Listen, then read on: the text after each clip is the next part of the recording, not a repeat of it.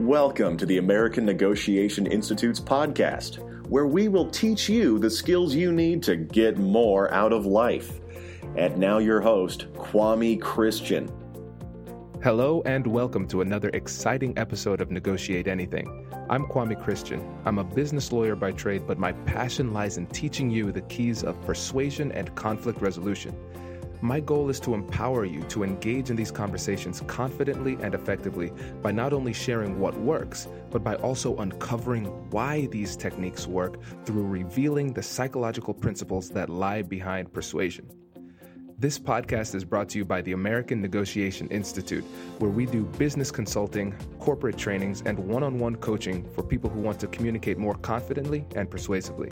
If you're new to the show, we also offer a free one on one coaching session for listeners. If there's a negotiation or conflict that you're struggling with and you want to chat, feel free to reach out. I'd love to help. All you need to do is click on the link in the description to set it up. Our guest today is Danny Sunshine Bauer. Danny is a former educator and administrator turned life and leadership coach. He's the founder of Better Leaders, Better Schools and facilitates weekly masterminds with school leaders from around the globe. Danny also coaches small business owners in running profitable ventures that are clearly aligned to vision, mission, and values. I wanted to bring Danny on the show today because he has a lot of experience with negotiating change within organizations and dealing with opinionated stakeholders. In this episode, Danny will talk about why resistance is a necessary part of the negotiation process, how to deal with difficult people within an organization, and how leaders can navigate the discomfort and tension that comes with change. This episode will help to give you the confidence you need to make real change within your organization through the power of persuasion. And also, I have a very special announcement to make. Uh, today, as of what, two hours ago, uh, my TED Talk is live. It's called Finding Confidence in Conflict. So make sure you check that out. Um, I was really excited about the way it turned out. If you've ever considered yourself to be a people pleaser or you've ever struggled in a difficult conversation, you need to check out this TED Talk.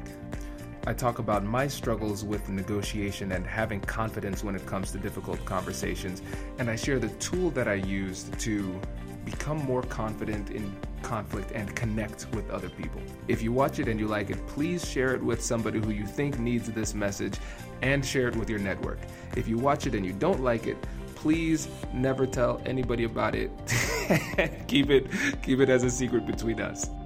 And of course, before we jump into the episode, I want to make sure we give a shout out to our sponsor, FreshBooks.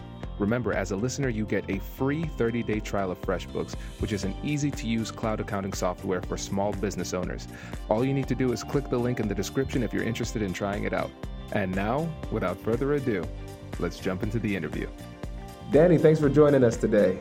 Kwame, I am so excited uh, to be here with you. We met at Podcast Movement 17 and there was a connection and the work that you do is really interesting to me so i'm just so excited to be here and hopefully i'll, I'll be able to offer a little bit of value to your listeners today i'm excited to get you here too because you do some really really exciting work so uh, how about you tell the audience a little bit about what you do Danny Sunshine Bauer, that's what I call myself. I added that sunshine part because Kwame, you know, life gets tough. At some point, you know, it's it's tough and it can break you down. But the thing for me is that I always wanted to remind myself, even though the clouds may be here, the storms might be happening right now, there's sunshine always around the corner. But I've been in uh, education for, I think, 17, 18 years now. I've had the role of teacher, of instructional coach, uh, assistant principal, and principal. And now I've transitioned from that, working within local schools and districts, to running my podcast full time, Better Leaders, Better Schools and I get to coach 37 or 38 school leaders from instructional coach all the way up to superintendent and masterminds. And that's really become my life's work. I have a quote that I love, which is everyone wins when a leader gets better. And my former pastor, Bill Hybels, uh, used to share that at the Global Leadership Summit that Willow Creek puts on. When I heard that quote for the first time, it's like lightning struck me and I really started to focus on leadership. So now this is what I do. So I put out the free podcast every week, and I also work with uh, my clients on a weekly basis as well. That's phenomenal. And another interesting thing about you, tell them where you are right now. I'm in Antwerp, Belgium, man. So it's like not that the listeners are here. It's not a live podcast, but it's 3:30 here, and I think if you're in America, are you Central Time? No, Eastern. Eastern, so it's probably like 8:30 or 9:30 by you. So mm-hmm. Yeah, yeah. So I, I've been here for two weeks. My wife's job brought us here. She's working at the University of Antwerp. She studies epidemics uh, and what kills us. so it's not anything I'm interested in other than her keeping me alive. And since I have these awesome school leaders I work with, we do it virtually over Zoom. I can work from anywhere. So as long as I have internet and my laptop, we're good to go. That's awesome. The main reason I wanted to get you on the show is because I know you have been put in situations in the past where you're trying to bring people on board to a, a, new agenda that might be difficult for them to accept or understand. And so within those complex organizations of schools, you run into resistance. And so I wanted you to talk a little bit about how you've been able to break through. So uh, tell us a little bit about the resistance you faced in the past when it comes to uh, instituting some new agendas. You know, I think you should expect resistance, right? Any change is hard. And you think about just change in your own personal life, whether it's starting to work out a little more frequently, right? Or changing your diet, you might turn into like a toddler and have a bit of a tantrum. You, know, you're talking about your son having a bit of a, you know, an issue and getting him to school a little bit late. And, and now we're recording the podcast. When we were moving to Belgium, Miriam was so frustrated about some stuff and shipping boxes. She told me to pull the car over so she could jump off the bridge, right? so, so listen, when change is going to happen, you're going to throw tantrums. I'm here in Belgium now. The climate is much different than Texas. The other day, we got caught, Kwame, in the worst rainstorm that I've ever been in. And it was cold, and we were supposed to catch a train from Antwerp to Brussels. And the storm was so just ferocious everybody was taking public transportation. So we missed the train, we missed the train, missed the train, not because we weren't there, because we couldn't get in. And then uh, the wind blew so hard, it blew my umbrella, you know, like inverted it. And so I freaked out, I melted down. And that's because change is hard. I'm not used to the climate yet. So, you know, thinking about my organization, whenever we had to go through large scale uh, change, and let's say that would be moving to uh, standards based grading, to be specific in education or problem based learning, project based learning, that kind of thing. That was a dramatic shift, a complete paradigm shift for my people. And I think it's healthy to remember just the small examples from your own personal life that change is hard. People are going to get frustrated, and you should expect resistance. If you don't get resistance and change is happening, then people are lying to your freaking face, in my opinion. I read a book uh, recently, and, and hopefully I'll be able to share some things I've learned from it. It's a must read, and I know that you're, you're passionate about negotiations. The book is uh, Never Split the Difference. Have you heard that one? Yeah, Chris was on the show. No way! So, I mean, come on, he's the expert. And I learned so much from Chris in that book, just in terms of the three yeses, right? In terms of there's a yes, right? That is just like, hey, okay, I hear you. There's a yes that's confirmation. There's a yes that you do to just like push somebody away. and then there's the actual commitment, and that's what you're going for. And so that's why I'm saying you should you should absolutely expect resistance because if you don't have it, it's just like Chris says there, you're just getting that yes and it's a fake yes. It's not a yes a commitment. It's just can you please stop talking? We'll pretend we're going to go through with the initiative, but we're just going to do what we want when we close the doors to our classroom. That's brilliant. And, you know, that ties in perfectly with what these studies are showing about when it comes to people who are doing, like you said, on diets. When people are on diets, they broke them into two groups. One group was told to just be 100% positive, just think about only the positives. And the other group was told to think about the potential barriers that you were going to go through. And the group that thought about the negatives ended up doing better than the people who thought strictly positive because managing your expectations in that way allows you to have more resilience. And when it comes to persuasion, especially in cases like yours, when you're dealing with big institutional change, you need to be resilient and hang into these conversations. So I, that's a really great point. Resistance is, is necessary in order to truly make change. Before we finish up this episode, I have a few questions for you. Does your job do professional development training? Are you looking for a workshop for your next conference? Does your profession require effective communication or dispute resolution? If so, a negotiation training seminar might be what you need. I've had the opportunity to do these trainings around the country, and I'd love to swing by your neck of the woods. Our customized negotiation seminars are as fun as they are informative. You'll not only discover the keys to negotiation and persuasion, you'll also have the opportunity to practice these skills in a safe environment with a negotiation simulation. And at the end of the seminar, you'll be able to communicate confidently, resolve disputes effectively, and get what you want out of your next negotiation. And as an added bonus, if you let us know far enough in advance, we can get these trainings certified for continuing education credits. Feel free to connect with me on LinkedIn or shoot me an email to learn more. Here on Negotiate Anything, we teach you how to make difficult conversations easier. Our sponsor, FreshBooks, is all about making the dreaded, difficult day to day admin and paperwork easier for small business owners. FreshBooks has devoted 14 years to transforming those feelings of dread into delight, and it's been working. They've been able to do this by creating a ridiculously easy to use cloud accounting software program, and they've helped millions of people feel more organized, work smarter, and get paid faster. With FreshBooks, you can fire off an invoice in less than 30 seconds. You can set up online payments with two clicks and even track expenses on the fly, and that is just a glimpse of what FreshBooks can do for you.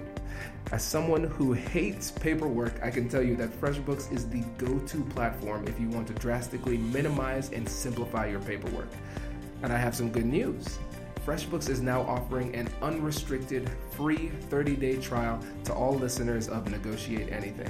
And all you have to do is go to freshbooks.com slash negotiate and enter Negotiate Anything in the How Did You Hear About Us section. And now, back to the show. You're having a healthy perspective too about what research shows in terms of organizational change. And when I was in graduate school, I remember reading – in elementary schools, it might take three to five uh, for change to actually happen.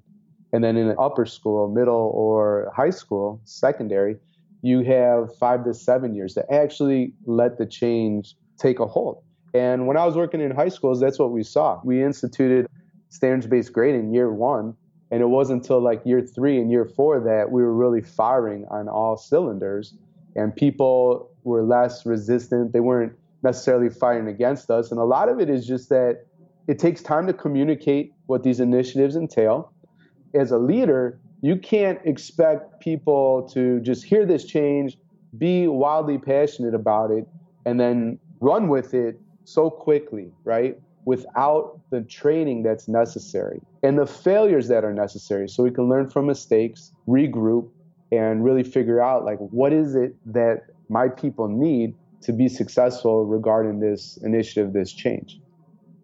So, what are some specific examples of resistance you've you've run into when you're trying to implement these types of things? One example that really took me aback because something that's foundational to me is I wanted to create an environment where people felt cared for at work, where their great work was celebrated and acknowledged, in public and private fashion. And I remember just wanting to put together a committee that would identify the amazing work happening within the organization. And then through an email newsletter, through staff meetings, through parent meetings, I mean, through all these different avenues, you know, plaques and everything, gifts, I wanted to celebrate my people. And the last school I worked at, there was a section of the staff resistant to celebrating success. That really took me aback. That's a specific example. So I'm sure you want to know, like, what did I do in this sense? Yeah. Again, it's like knowing that it's going to take time. And I think since I was brand new to the organization, one of the things that you have to realize as a leader, you can't do too much too fast. And you have to do your homework, which I thought I did, understanding the culture of where your organization is and where they've come from. And the change can't be too far on the other spectrum. You're going to have more resistance probably than usual.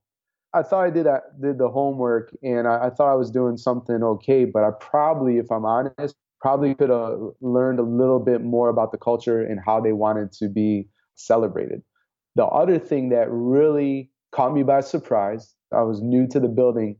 Somebody I was told that had a lot of political power and influence, right? Within the school, she was telling me how upset everybody was with this new initiative. And I took what she said to be true instead of running that idea or what some leaders call floating the balloon and just seeing like what happens when you put a message out there through someone and how people respond. It, that wasn't true. Actually, a lot of the people liked the new initiative and the celebrations. And what she was sharing was kind of her personal take on things and some of the more older and senior teachers that didn't necessarily want this feel good celebration sort of culture. So once I had that information, I stuck to my guns and let it just play out through time. Continue to resource the group that was in charge of the celebrations and decided to keep my focus there. I figured if people did start to feel the positives of being celebrated and acknowledged for their good work, we would win over anybody that was on the fence. And then there's some folks that you just got to know you're never going to win. And that's okay. So, are you willing to stand in that discomfort and be comfortable within that tension if it's something that's core to your leadership principles? So, for me, this is something I really wanted to see. And so I was okay with that. And that maybe harmed that relationship a bit, but that's okay because that was just one individual and it won over so many other people. And I love this example, and there are two main things I want to pull out from it. The first one is the fact that oftentimes the first negotiation we have to have is for information. It takes a little bit of uh, persuasive skills to be able to get people to be open and comfortable enough with you to share that information. But the reality is, a lot of times, there's no amount of research you can do that can find those nuances that can only be found within the minds of other people. It's like you said, you you needed to learn more, and and now. If you had to be put in that same situation again, you would approach it a little bit differently, still with the ultimate goal being the same, but getting more information first. And then the second part is the importance of understanding numbers and who you can win and who you can't. It's almost like a lifeguard. Sometimes you save who you can, and then if somebody's going down and you realize that you would put your own life in jeopardy or is the mission's in jeopardy for it, sometimes you kind of have to let it go. But when it comes to organizations like this, coalition building is important. And so you realize that those people, if you're able to get the majority on board with you, it wouldn't really matter because those other people who you couldn't bring on would have to go with the flow anyway because just by sheer numbers and by persuading the the people that you knew you could persuade uh, they would have to go get on board regardless. Exactly. Yeah. And you know unfortunately when i had to leave right to come to belgium not everybody cried right? Those were the people i didn't win over. But there were folks with and only being at that school for a year that you know there were tears and we had general compassion for each other. We loved each other, right? They literally said that, "Don't leave, we love you," you know, and and not you need. I don't need to be a leader that's necessarily loved, but I've obviously brought it up a, a bit in terms of celebrating people and wanting to connect. And so this is something important to me, but it just showed it showed that I had been connecting and, and doing what I needed to do with the people that I had identified that I could influence and the folks that I knew I wasn't going to be able to reach, well, we didn't cry over spilled milk, you know, when I transitioned, and that's okay. Right. Man, this has been great. This has been really helpful. Before you go, I want you to uh, tell the audience what you think is one thing that they can do in the next week to be more persuasive within their organizations. To be more persuasive, I think really just it's so funny because I'm reading about leadership, I'm reading about influence, I'm reading about empathy, I'm reading about marketing. I'm reading this book, right? Never Split the Difference. All of it has to do with understanding who that other person is. And so I would say dig deep and do as much research to really think from that other person's perspective. Try to understand what lights them up, right? What inspires them to come to work or not. What are their biggest frustrations and pain points? What are their greatest successes? And go through some type of mindful exercise to get that perspective, and that will absolutely make you more persuasive tomorrow. I love that. And just to add one thing to that, I would say also recognize which assumptions you have about the other mm. person's motivations because a lot of times we have I'm not sure if, which episode is going to come first, but we're going to have an episode on confirmation bias. And a lot of times yeah, we yeah. filter the information that we receive through our own lens and it, it uh, changes the color of what's coming in. And so instead mm-hmm. of really seeing what's out there, we're filtering it through our own biases and perceptions. So recognize what's inside of you and then open yourself up completely to receive what's inside of them. Yeah, and Kwame, I just had to add on to that just a really quick, but it's so important to have some type of personal board of directors like a mastermind. And, and Kwame, you, you shared on the pre-chat, you know, you're in a group for podcasters wanting to grow those shows, reach more people, add more value to folks' lives. And for me, I get to work with school leaders in the mastermind setting. I'm glad you brought up that bias you talked about because, yes, you want to hear things the way it would make sense to you and make you feel good. And so when you got other people that you know, though, are rooting for you and your success, but also can call you out on your stuff objectively because they want you to win, when you have that safety belt and that trust, you can break through that bias and not let those assumptions bite you in the butt. Exactly. Exactly. Perfect. Well, thank you so much for being here, Danny. We really appreciate it. Kwame, thanks for the invitation. Uh, and, and, this has uh, been an awesome experience. I appreciate it. I hope you enjoyed that episode. If you're finding this information helpful, please remember to leave a review and subscribe. Our goal is to teach this to as many people as possible, and every time you leave a review, it makes it easier for people to find us in the search engines. With your support and listenership, we've grown to the point where we are now the number one ranked negotiation podcast, and we have listeners in 140 different countries. We appreciate your continued support and please continue to reach out to me on LinkedIn. Remember, everybody who connects with me gets a personal message from me eventually. It takes time because uh, more and more people have been reaching out, but I want to hear from you and we actually get to chat. So continue to reach out. Thanks again for listening. I'll catch you in the next one.